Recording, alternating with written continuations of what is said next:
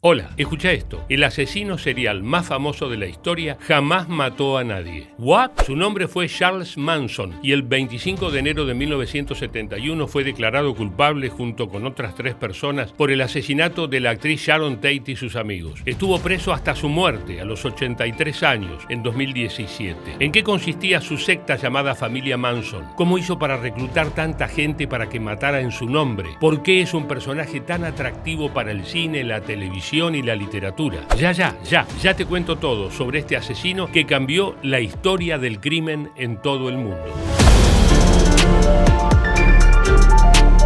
Charles Maddox nació en Ohio, Estados Unidos, en 1934. Fue hijo de Kathleen Maddox y nunca conoció a su padre biológico. Tiempo después del nacimiento de su hijo, Kathleen se casó con un obrero de nombre William Manson y decidió darle su apellido a Charles. I am a child. I never grew up. I never lived in your society. I never went to school. I never had a mother and father. I raised myself up.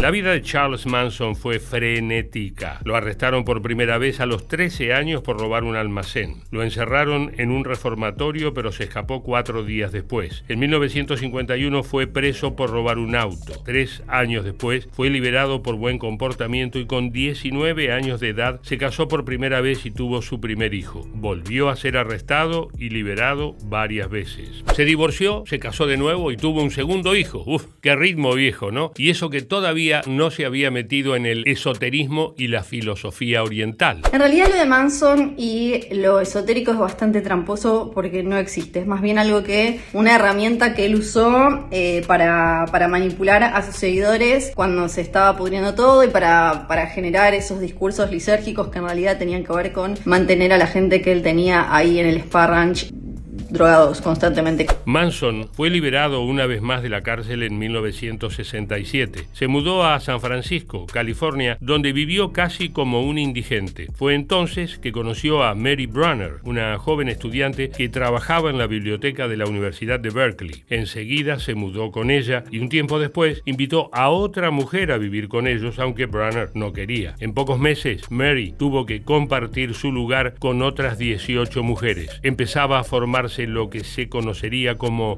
la familia Manson. La familia Manson la formaban jóvenes, normalmente por debajo de los 20, muchos de clase media tirando alta, la mayoría chicas, todos resentidos con sus mayores y fascinados con el pasado carcelario de Charlie, al extremo de hacer cualquier cosa que les pidiera, incluido el asesinato. Charles Manson empezó a ser una especie de gurú. Aprovechaba las concentraciones hippies y los festivales musicales para reclutar gente para su familia. Durante un tiempo, Manson y sus seguidores vivieron en la casa de Dennis Wilson, el baterista de los Beach Boys, a quien había conocido unos meses antes. On our way back to the studio at Brian's house where we were recording, I said, "Well, Dennis, you really have an interesting character on your hands now." Pero la situación se volvió insostenible y el manager de la banda pidió a la secta que se fuera a otro lugar. Fue así que Manson consiguió mudar a toda su gente al rancho Span, un lugar que no por casualidad parecía salido de una película de cowboys. Allí se filmaron films y series durante años. Para no pagar alquiler, Manson obligaba a las mujeres de su familia a que tuvieran relaciones sexuales con el dueño del lugar, George Span, un hombre de 80 años que estaba casi ciego. Este clima opresivo fue muy bien retratado por Quentin Tarantino en su película Érase una vez en Hollywood. So George gave you all permission to be here. Of course he did. And you all take care of him? Oh, we take care of George. We love George. El hipismo estaba de moda en California, en, todo lo que es la costa oeste. Era un movimiento que pregonaba cosas como la era de Acuario, un nuevo entendimiento de la paz, eh, se oponía a la guerra de Vietnam y era una forma contestataria de jóvenes de pararse frente al sistema. Pero Manson, que jugaba un poco ese juego, en realidad era un supremacista blanco que creía que se venía una guerra entre afroamericanos y, justamente blancos y que él iba a liderar la facción blanca y que todos los que fuesen parte de su culto, que eran un grupo de adolescentes con la cabeza quemada, iban a, a, liderar el mundo en el futuro tras el final de esta guerra. El liderazgo de Manson sobre sus seguidores se basaba en su capacidad para manipular, un alto grado de sumisión sexual y el uso de drogas. A esa combinación se agregó un elemento inesperado, la música de los Beatles.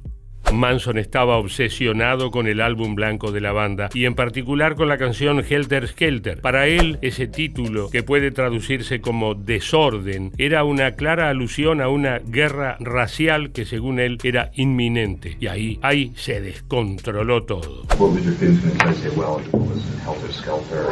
Well, he's balmy. like any other Beatle kind of fan who reads mysticism into it.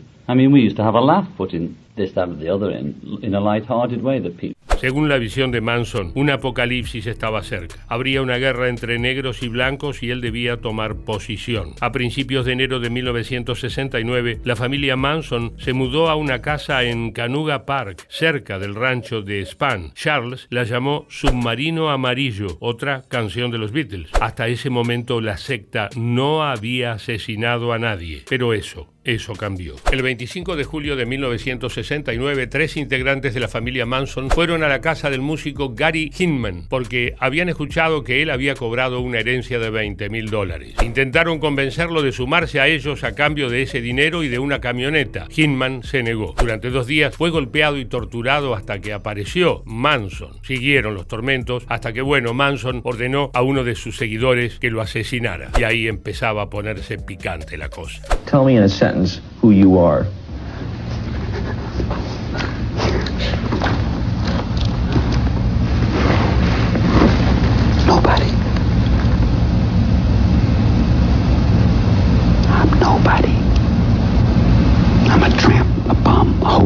El crimen de Hinman sucedió dos semanas antes del crimen que se convertiría en uno de los más espeluznantes de Hollywood, el asesinato de la actriz Sharon Tate y de otras seis personas a manos de integrantes de la familia Manson. Manson nunca estuvo presente en los lugares donde se cometieron los crímenes, lo cual le dio, cuando el caso salió a la prensa, la sensación de que era justamente un tipo con unos poderes mentales, capaz de dominar con su mente a, un grupo de personas, cuando en realidad estábamos hablando de gente con la cabeza muy dañada. A Manson y a gran parte sus acólitos de, ese grupo, como Squeaky From, algunas de las chicas que estaban, han estado presos hasta el día de hoy. En el momento que estaban esperando el periodo previo a ir a la Cámara de Gases en California, el Estado de California eliminó la pena de muerte. Sharon Tate era esposa del cineasta Roman Polanski. Tenía 26 años cuando fue asesinada en la noche del 8 al 9 de agosto de 1969. Estaba embarazada de 8 meses y medio. Los autores materiales del crimen declararon posteriormente que habían actuado bajo los efectos de las drogas y por expresa indicación de Charles Manson. Al día siguiente cometieron otros dos asesinatos en el barrio de Los Feliz. Es decir que Charles Manson no mató a nadie con sus propias manos, pero fue el autor autor intelectual de todos esos crímenes. Si nos ponemos a evaluar, podríamos pensar que Charles Manson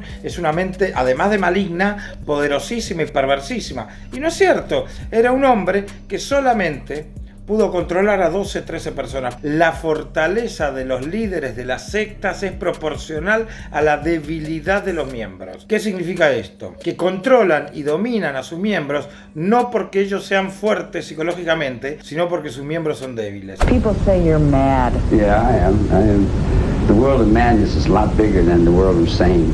Sanity is a little world. Insanity is Hay varias teorías sobre por qué Charles Manson llevó a cabo sus delitos. Una indica que el crimen de Sharon Tate fue para tapar el asesinato de Gary Hinman, pero la más aceptada es que en su delirio místico y egocéntrico quería generar una situación de caos y así empezar una guerra racial en los Estados Unidos. En 1971 Manson y algunos de sus seguidores fueron arrestados por robar un auto. Fue entonces que se lo pudo juzgar por los atroces crímenes cometidos. Charles fue condenado a morir en la cámara de gas. Un año después, su pena fue conmutada por cadena perpetua. Mientras estuvo preso a lo largo de los años, dio muchas entrevistas y fue objeto de muchas series, películas, investigaciones. Por algún motivo, era un personaje que ejercía fascinación en cierto público. Me parece que Hollywood y la cultura pop en general está enamorada de algo que es una versión ya distorsionada de lo que en realidad fue Charles Manson. How did the family begin?